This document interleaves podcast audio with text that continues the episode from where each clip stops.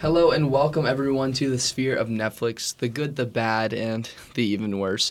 Today we are reviewing the Netflix original Tall Girl. My name is Will Fligg and... My name is Barrett Fagan. So let's get straight into it. So Barrett, I kind of want to just refresh our minds over the atrocity we just watched. So let's just start with an overview, if that sounds good. Yeah, I mean, I'm gonna be honest. It was a really tough watch. I mean, this is definitely a movie. I don't know what else I could say past it being a film. It has characters. It definitely has scenes in it. That's a good thing, I would say, movie-wise. Yeah. It also, it has characters. It's produced by Netflix, so it fits our requirements. Oh, so, yeah, perfect. Just starting off, some few key characters. So the main character, her name is Jodie, and she's this 6'1". Oh, 6'1.5", actually. Sorry, 6'1.5", just high school student, trying to get throughout her daily life, and it just encases the struggles, I guess, of a tall girl, hence the name Tall Girl. Jack is another side character who is... What is it? He's probably around, 5 foot, I'd say. Yeah, he's very short, and he also is madly in love with Jodie with cringe pickup lines that it's just hard to watch. He's just hitting on her constantly. So those are basically the two main characters. And so we meet Jodie with the starting scene of her talking to a guy in the library. They're both sitting down. And then the guy's about to ask her out on a date. He stands up, and she stands up, and oh no, she's 6'1", and the guy is 5'2", so he... ignores her and says, oh no, I didn't want to have a date with you, whatever. Also kind of sad, but the amount of cringe I felt when watching that part might have killed me. The opening scene really set the stage for the rest of the film in a way that I don't think I was mentally prepared for before watching this. I mean, just the standing and the, oh wow, she's huge. Mm-hmm. And the fact that all of the actors are so short. All of them are very short. I mean, honestly, that's great for the cinematography. The fact that they were able to showcase how tall and exasperate her height through the other characters really does have a pretty good, filming sequence. So this film was so infuriating for me because the one question I heard 8 times, I counted, was how's the weather up there? So throughout the entire movie, I counted each time it was said, and it was 8 times because, oh, she's so tall, how's the weather up there? Really horrible joke, too. I mean, I feel like people could get a little bit more creative. But anyways, let's just get back to, overall. We're meeting Jodie. She's getting harassed because she's tall. And so then we meet her sister. Her sister's, what's her name? Harper, I think? No. Harper, yes. So Harper is... very attractive. She wins beauty pageants all the time, but... Don't forget, Harper also struggles with a disability known to many people in America, actually, called allergies. Yeah, so Jodie quantifies this, allergies, a balance in the genetic universe. Because although Jodie is tall, Harper struggles with allergies. I'm sorry for losing composure right there, but I don't see how that in any way balances the genetic universe. It's fair. I mean, you have two very attractive, blonde, semi-attractive, and then very attractive blonde characters. They just need to have some, characteristic about them that develops, throughout the plot. And I'm sure as we get through this overview, we'll see how the allergies have developed Harper as a character and how being tall has developed Jodie as a character in a very meaningful way. I'm sure we'll see some sort of character development. Foreshadowing, there isn't. So let's just continue. We go into class, it's science, Jack shows up, and what's interesting about Jack is this fool carries around a milk carton, or a milk box, right? I call it a milk box. A milk box, and he's been carrying it around for 10-something years, and no one knows why. He uses it as a backpack, right? He puts it as a backpack. I don't know, if I see someone show up to school, with a shopping cart, I would also be kind of confused, but, kid does what he does. He's kind of got style. He's some rings, nice. My main issue with especially the mean girls in this movie, there's kind of a clique of mean people that are known for bullying. And I feel like Jack gets spared an unusual amount of bullying. I mean, Jodie gets bullied just for being, 6'1"? And a half. And this kid walks around He's probably like 4'10", maybe. No, I think he's like 5'6". Carries around a milk box with his books in it and has a locker with pictures of Jody in it, and he does not get made fun of once in the film. Yeah, that's a very good point. I didn't really think about that. So yeah, speaking of just like bullies in general, generic Disney movie or, you know, generic movie, there's a bully who's the antagonist. Her name's Kimmy. So she's just a plain run-of-the-mill antagonist, but she really isn't. There's a scene in the movie where Jody flashbacks to all the like mean things Kimmy has done to her, and the only flashbacks we get are Kimmy saying Jody's hands are super big. When Jody was doing her talent, whatever, who she wanted to be, she's like, I want to be Taylor Swift. And Kimmy just said more like taller Swift. Like, if you're going to bully her, at least you got to be like funnier. Like, I would not have let that slide personally because it's just not funny. Yeah, I mean, the whole thing with the bullying is that 90% of the stuff that is being bullied, it's just not bullying. It just isn't bullying. At least in my personal, like, I feel like if you're going to drive home the...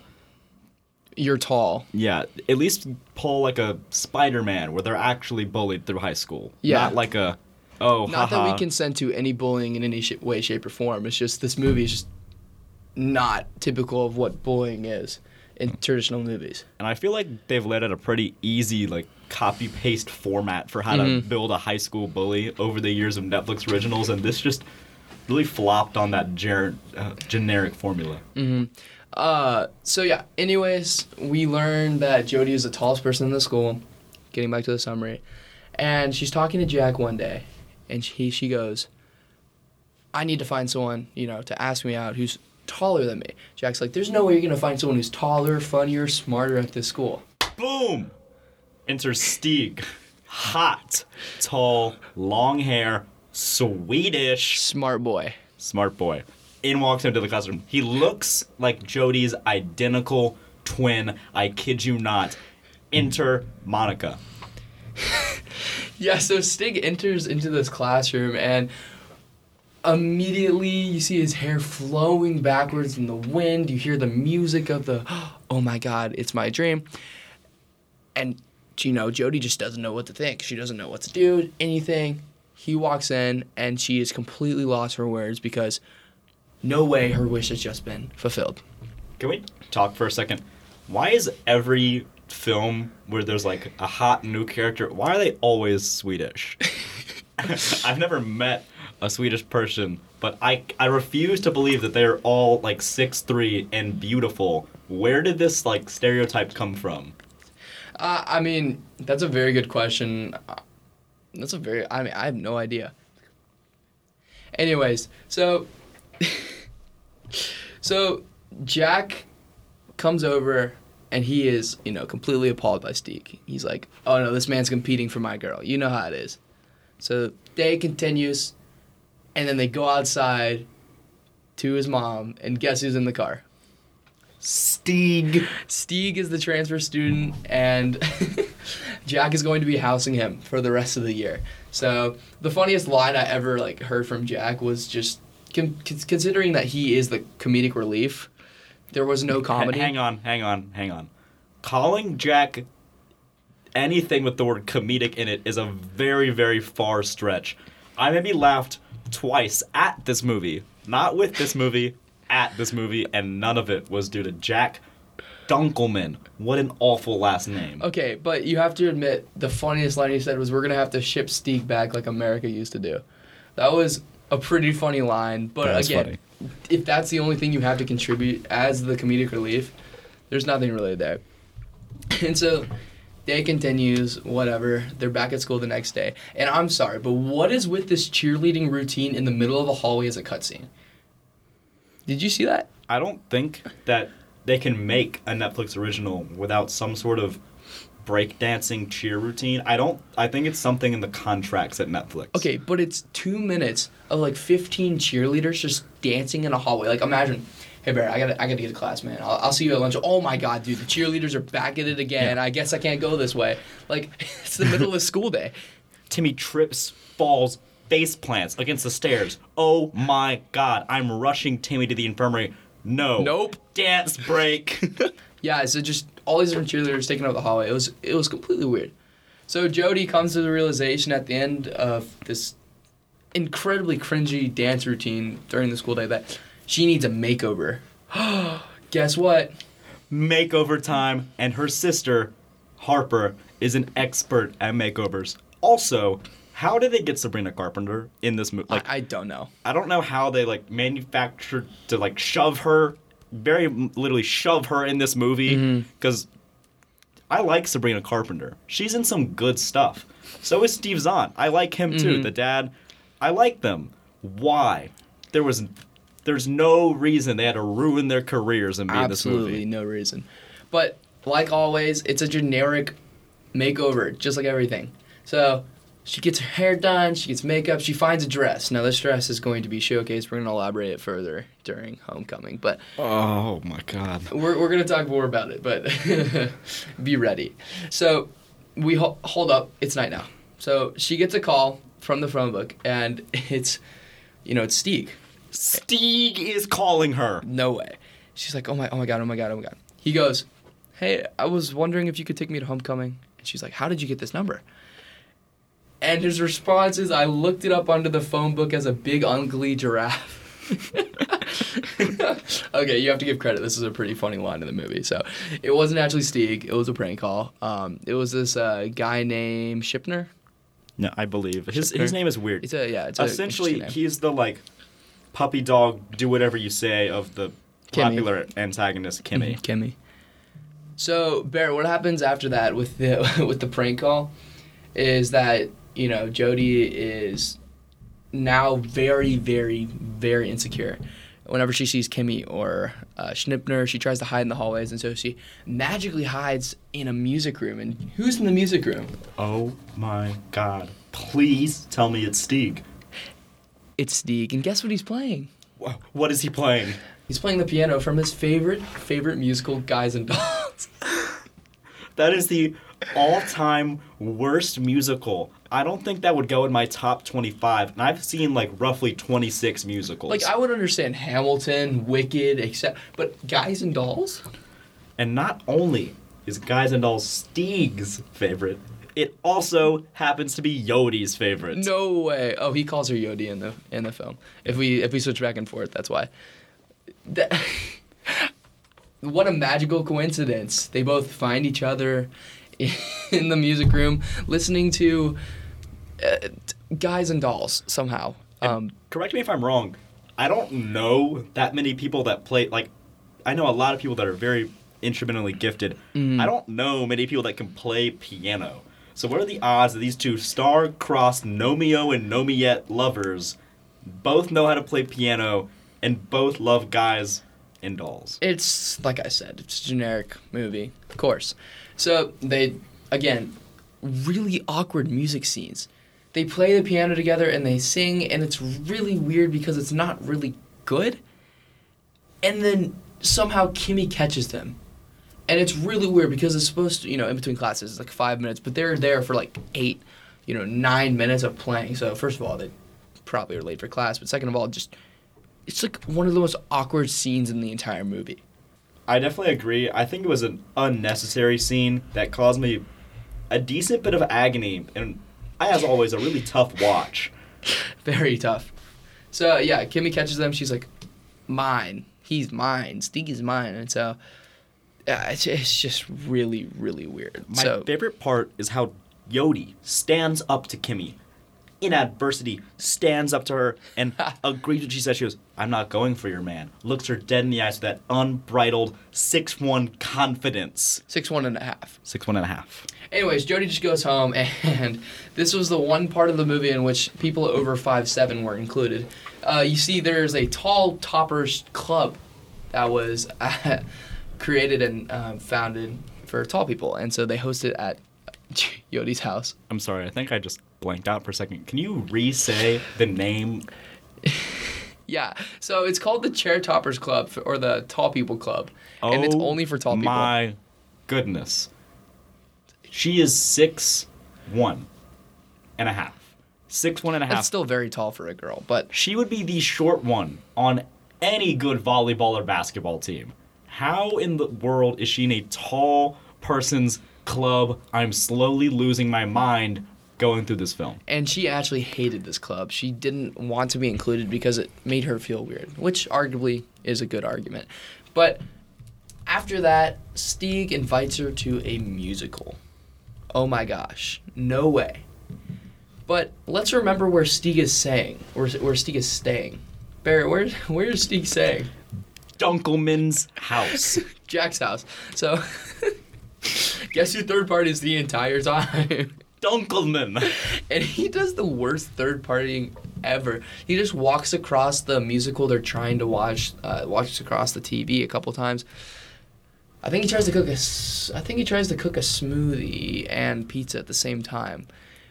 And then he just slides in between Jodi and Stieg, which is, it's just weird. So, yeah, it was a ultimate Big Brother move, kind of sliding in there. Just y'all are separate now. Mm-hmm. Y'all are separate. Indeed. Your sweet tall glass of water Jodi and super sexy Swedish Stieg. Oh, yeah. About to get it on, watching this movie, maybe doing a little cuddling, maybe sharing some popcorn, maybe they share a soda or two. No, Dunkelman is parting the Red Sea of love and ending this movie. Yeah, Dunkelman's saving a little room for Jesus.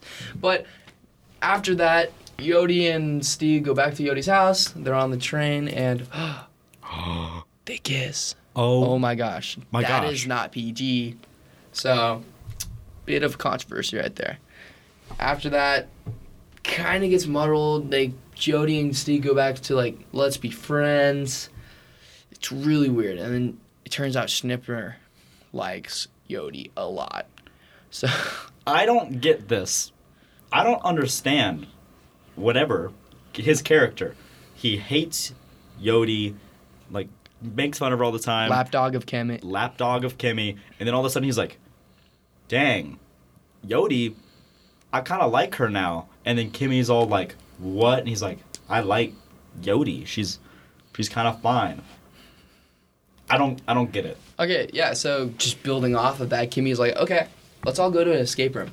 So in the escape room, it is Jodi, Stieg, Kimmy, Schnipper, Jack, and another side character that she doesn't really matter. I don't really know her name.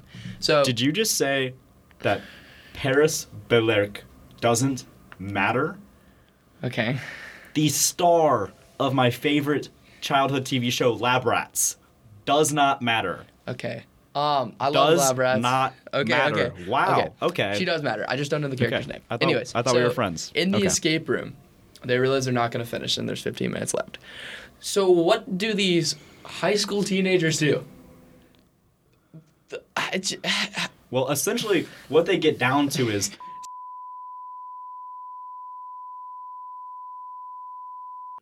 It's PG-13, to say the least. And Jodi eventually is like, I can't do this. And then she ends up not being able to get out of the room they were in because it's an escape room. Can we talk about the fact that while they were in this weird Jodi and Stieg were both with other people, and they were still making vicious eye contact with the other person across the room. That is the weirdest scene I have ever watched in a Netflix movie. That I know. It's not bad. It's not as bad as you think, but it's just the weirdest thing ever. So let's just fast forward to the next school day. Let's forget that. Let's just burn that out of our minds. He goes, oh my gosh, it's ingrained in my memory.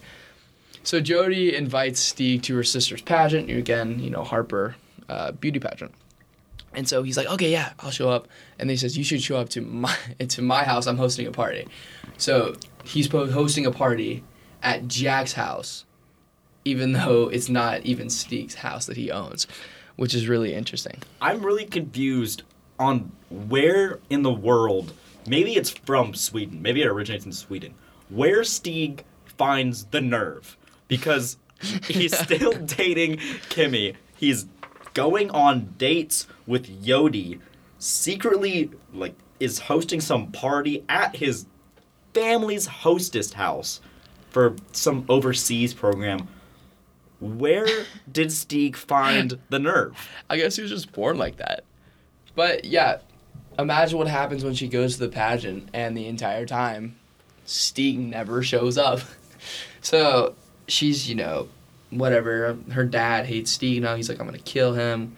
Yada, yada, yada. Typical stuff. She goes to the party, and Steve is there. He's like, oh, my gosh, I was helping Jack set up the party, etc., yada, yada, excuse. But then you want to know the final straw? While he was talking to her, he took a selfie with another guy. Oh, my gosh. Steve is a celebrity. I actually, at our school, we have some foreign exchange students, right? Mm-hmm. Just a few. Every, like, year or so, we get, like, probably, I'd say 5 across the whole school. Yeah, sure. I've liked all the foreign exchange students I've ever met. They're all very nice. But none of them are like, I'm going to take over this school and make it mine. Steve is a dictator and a tyrant, and he takes over this generic Netflix original high school in less than a month and is now the most famous person there. He he's never been to America before. Yeah. How does he know what he's doing? I don't know. He even thinks of himself as a dork, which is just crazy. That's something else I don't like. Why is...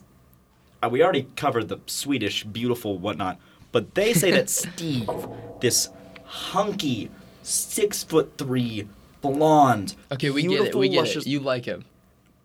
Steve is ugly, a dork, and a loner back in Sweden.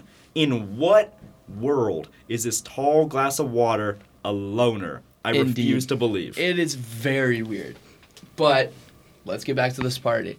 He takes a selfie with another guy. She's like, no more. I'm done.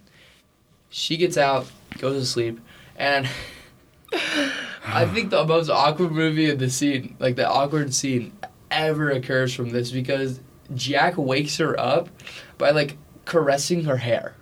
Okay, so this whole thing is Jack. And she's in her own house. Oh, my gosh, you just smacked the microphone. Sorry. Jack comes to, give her a gift, I believe? Or apologize and explain to her what happened. He apologized for Steve. And he comes, and I don't know who let him in. Yeah. He probably has a key. Knowing Jack, he probably has a key. Dunkelman manufactured his own key to Jody's room. Gets in her room, and he's, petting her hair while she sleeps. Mm-hmm.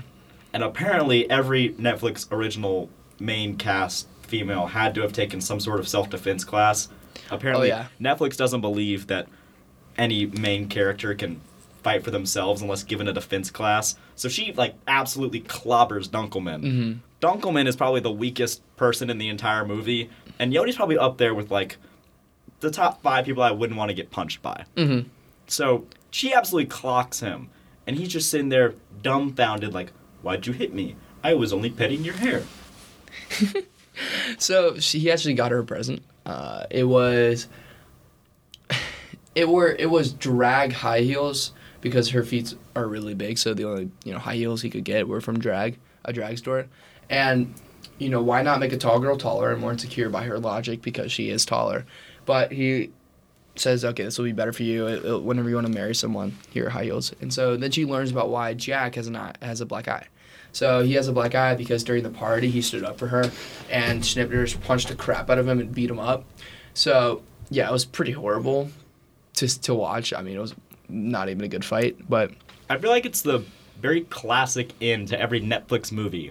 Nerdy boy in love with girl who likes popular guy ends up defending her honor against popular guy that treats her poorly and then gets absolutely pummeled. Yeah. And then, flash forward, we're at homecoming. Jody embraces her height, just like everything else. She wears the dumbest looking dress I could ever think of. She looks like George Washington. Her suit and tie are from her beauty session, like we said. I don't know. I love Sabrina Carpenter, actually. Mm-hmm. I do like her in most of her films.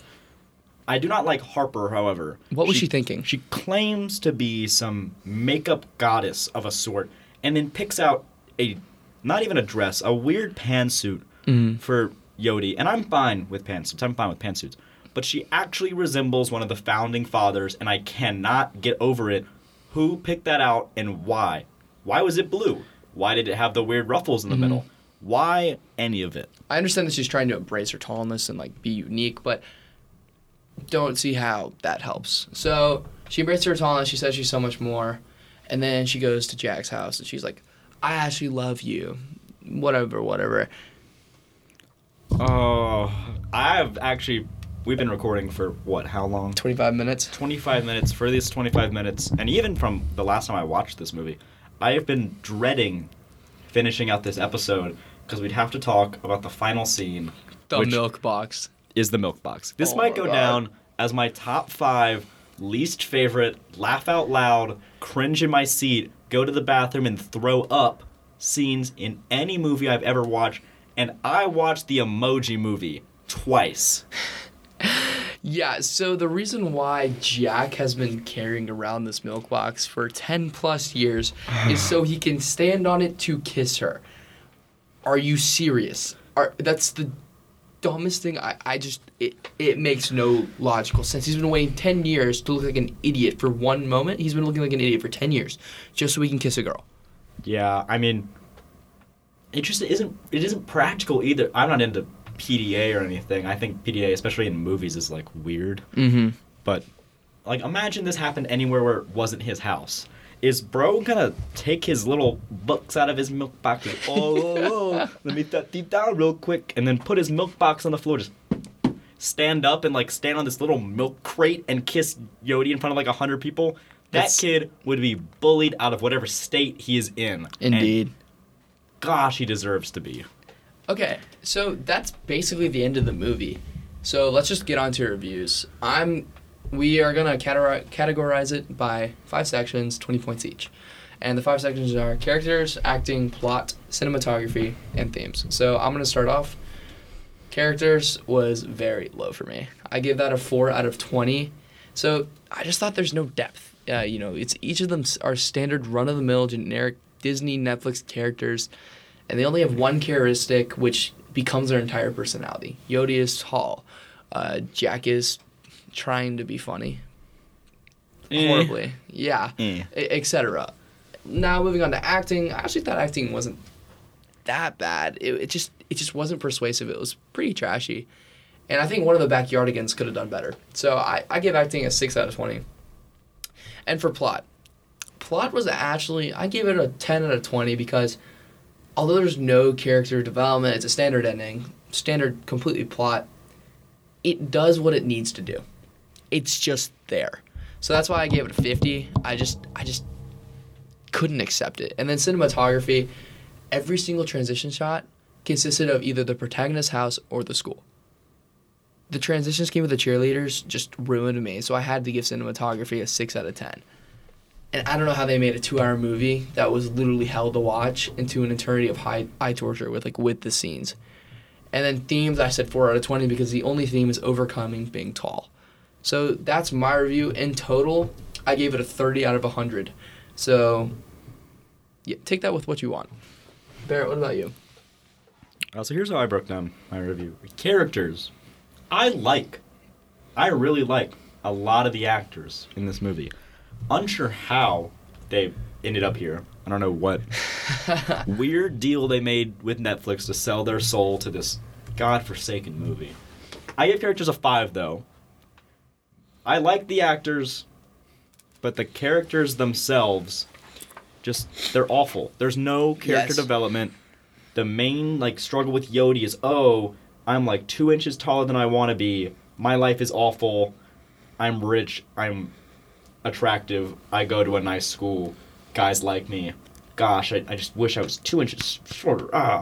And her sister, amazing, beautiful. She's smart from what we know. Very athletic, skilled, gifted. Allergies. Wow. Crippling disability. Allergies. I don't like any of the characters. There's not a single likable character, except for maybe Schnipper, because he's kind of funny. So that's whatever. So characters, I give it a 5. Don't like them. No character development. Plot, I went for 8 on this one. Maybe a little high. I thought that the plot was awful. The only reason I excused the plot is because it was okay for the theme they were going for. I know personally, if I was told to make a movie about the struggles of someone who's 6'1", I could not have put it together. So I'm surprised that they did. I'm not happy about it. Certainly didn't enjoy watching it. Certainly didn't enjoy watching it a second time to write my review on it because I forgot to write my review the first time. It was awful. So I gave it an 8. They worked with what they had. Acting, 10 out of 20. It was all right. I liked the actors. They did a good job with the hand they were dealt, but the hand they were dealt was awful. So 10 out of 20. Cinematography, I actually went really high here. I gave them a 14. Mainly because it's a Netflix original. It's cringy, it's awful, it's Netflix. But they did well. If the cinematography was amazing, it would stand out and be weird. If it was too bad, it would stand out and be weird. It was the perfect middle ground between awful and bad that made it so perfect. 14 out of 20. Theme, 6. The theme was awful. I can't name one genuine nice thing about this theme. And I'm not trying to be like mean or put down Netflix or put down people that are too tall or have allergies or have to carry around a milk box so they can kiss their crush or people from Sweden. No, the theme was awful. I'm all for a movie about some character trying to overcome some disability or something and then realizing in the end it's not me that needs to change, it's the world and how they perceive people in my condition. That'd be a good movie. There are movies like that. I've watched movies like that that I'd put up in the 80 and 90 range. This was not that movie because the disability in question was the fact that she was 6'1 and a half. 6 out of 20, bringing my total score to a 43 out of 100. Gotta be one of the worst movies I've ever watched. A tough watch. So thank you so much for tuning in to our podcast, The Sphere of Netflix, the good, the bad, and the even worse. Thank you so much for listening. Send in some suggestions for us to watch next, and our next review is going to be The Platform, a Netflix original. So thank you, and we'll see y'all next time.